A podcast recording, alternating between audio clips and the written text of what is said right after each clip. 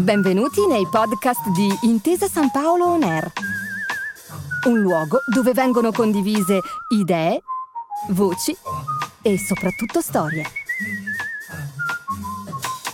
Buon ascolto.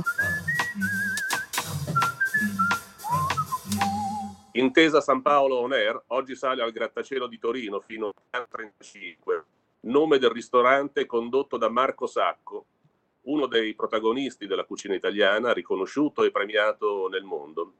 È un piacere avere con noi oggi Sacco, benvenuto. Grazie, buongiorno, grazie mille, benvenuti a tutti, eccomi. Sacco, il paese, lo sappiamo tutti, attraversa un periodo difficile. Eh, le chiedo con quale spirito e impegno svolge oggi la sua attività integralmente a piano 35. Ma insomma, la situazione ormai è, siamo quasi arrivati a un anno no, di questa pandemia, quindi abbiamo anche capito un po' come gestirla, ma io la, la vedrei in due fasi ben precise. Una è quella da cuoco e quindi rimettersi la giacca, aprire piano 35, incominciare con tutti i miei ragazzi a preparare piatti divertendosi, dando un'offerta gastronomica di alta qualità, eh, allargando la forbice sul bistrò, sul gastronomico, sulla lounge, quindi prendere vita tutti questi tre piani sulla serra bioclimatica è pazzescamente bello dal punto di vista di cuoco.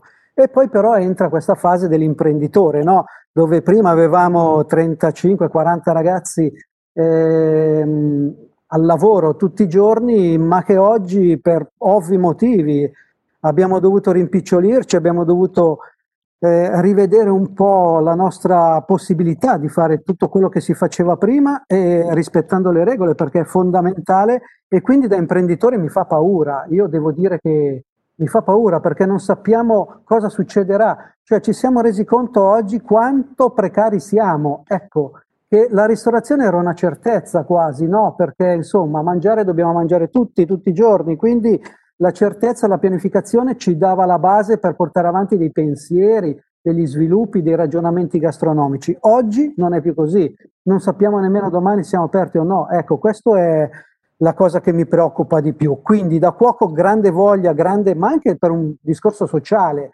l'apertura di uno spazio del genere è socialmente utile, ma da imprenditore sono terrorizzato. Ecco, lei parlava di un clima di incertezza. In questa situazione possiamo individuare e spiegare anche una linea di pensiero, di azione, una, filo- una sua filosofia che avvicina il cielo d'intesa San Paolo, che è un simbolo moderno di sostenibilità, con la sua cucina, con il suo stile, con il suo lavoro? Ma guardi, queste due cose si intrecciano alla perfezione proprio perché la, la, mia filosofia di cucina è molto local, è molto territoriale, è molto, di, è, è molto propensa a tutto quello che è il territorio guardando sotto Torino e tutte le valli e la pianura che si allarga. Quindi la ricerca del prodotto, la ricerca del piccolo artigiano, la ricerca di chi fa un lavoro di sostenibilità sulla terra e poi arriva il prodotto a piano 35 e poi viene fatto il piatto dove? Dove Renzo Piano ha potuto costruire un palazzo del genere. Ecco, la, l'integrazione, cioè l'integrazione, la, la, filosofia del piatto segue esattamente quello che è il palazzo. E, e, ma questo ancora prima della pandemia. Io appena sono salito lassù per la prima volta ho detto questo è il ristorante per me. Quindi cioè, non, avevo, non avevo dubbi e non ho dubbi nemmeno adesso. Quello sarà un punto di riferimento per il futuro gastronomicamente parlando, ma non solo, anche culturalmente parlando. Ecco, dalla, dalla Valdossola al mondo c'è ovviamente una identità italiana che caratterizza la sua cucina. Oggi questa identità come si articola, come viene presentata, com- quale offerta dà ai clienti di Piano 35? Allora, dalla Valdossola al mondo stiamo parlando di una situazione locale che guarda a una situazione globale.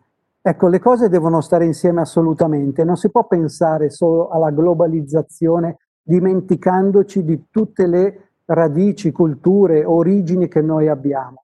E quindi questo diventa fondamentale oggi a piano 35, cioè il fatto che ho fatto una storia e ho avuto dei risultati qua in Ossola, sono andato nel mondo portando piatti, portando filosofie, il Barolo il Tartufo, tanto per dare degli esempi. Ecco che poi a piano 35 questo diventa maggiormente importante. È quasi come un ritorno, no? Tu porti avanti un pensiero, lo sviluppi nel mondo e poi torni dove? In Piemonte, ma dove? Nella sua capitale, nella casa Sabauda, là a, a, a Torino, al Palazzo dell'Inter San Paolo. Ecco, questo l'andare e tornare per il mondo Torino diventerà, focali, fo, fo, um, diventerà, focalizzata nel mondo proprio per la sua storia che ha.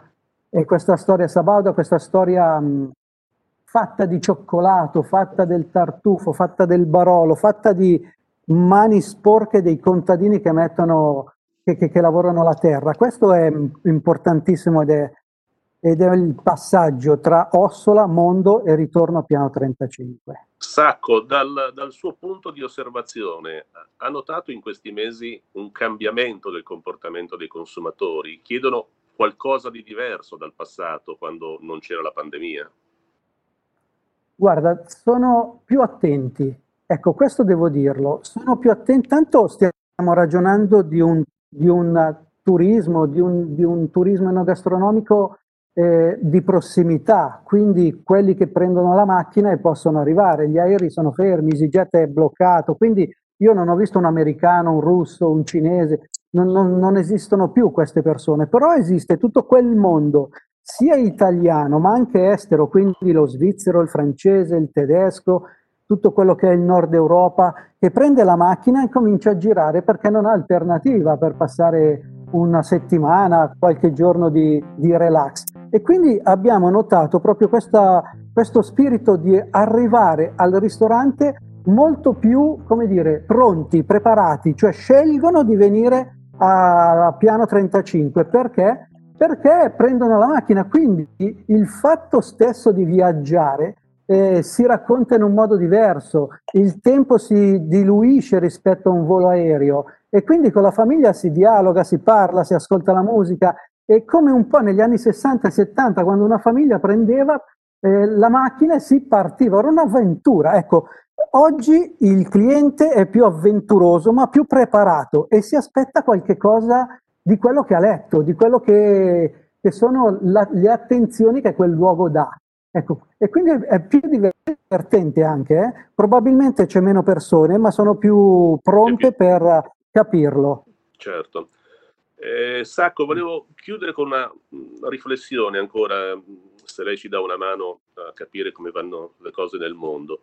Eh, da, dal suo punto di osservazione di cuoco, di ricercatore, di ispiratore de, della cucina, pensa che cambierà d'ora in avanti la sua opera di creazione, il suo lavoro, il suo rapporto anche con i collaboratori e con i clienti? Cioè, Esiste, diciamo, come dicono alcuni suoi colleghi, una frontiera nuova della cucina di qualità? Ma sì, assolutamente. Intanto noi dobbiamo lavorare sulla professionalità dei nostri ragazzi e la qualità della materia prima. Queste due cose sono fondamentali anche per un futuro, lo erano prima ma oggi in modo particolare. Probabilmente andremo a tagliare, andremo ad accorciare, andremo a non fare cose che si facevano prima che probabilmente erano anche superflue, no? Eh, ma le due cose fondamentali sono queste, cioè la formazione dei giovani in questo ambito, in questo mondo. Io ho fatto ho, subito a che abbiamo aperto a giugno, ho dato il 25% di aumento di stipendio a quei ragazzi che erano lì, perché chiedevano, ho chiesto uno sforzo maggiore, un impegno maggiore.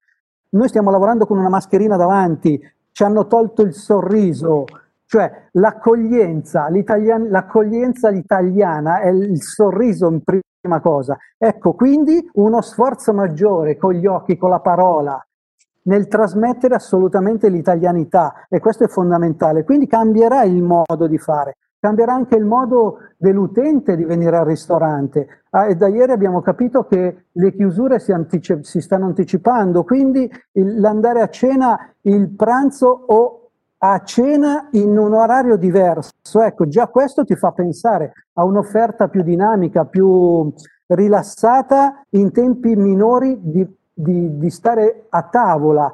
Ecco, questo è, un, è una cosa. Due cose però sono fondamentali eh, entriamo nelle scuole alberghiere, facciamo una formazione seria perché loro saranno il futuro della ristorazione italiana e il prodotto. Queste due cose non possono, lo ripeto, eh, ma queste due cose non possono mai mancare. Quindi una ristorazione più etica, più genuina, più autentica, più da imprenditore. Eh, ma dico anche proprio nel, nei locali piccoli, eh, tra virgolette, eh, la Sciura Maria che cucina l'agnolotto e il marito che prende la comanda a mano e poi non sai bene che giro fa, non si sa bene come il food cost viene fuori. Ecco, tutte queste cose devono cambiare. Anche i piccoli devono diventare dei professionisti. Sono i numeri che ci fanno stare a galla oggi.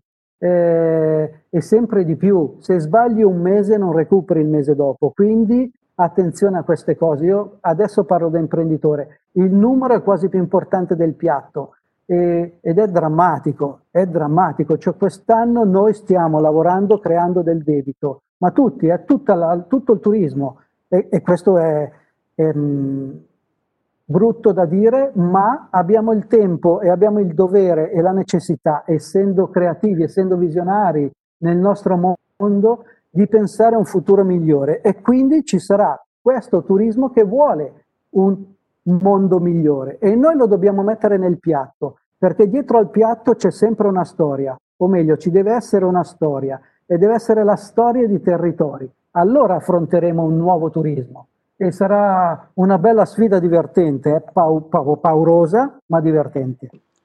Con queste belle parole di Marco Sacco chiuderei questo incontro di oggi su Intesa San Paolo. Grazie molto Sacco, è stato un piacere averla con noi. Grazie per aver ascoltato i podcast di Intesa San Paolo On Air.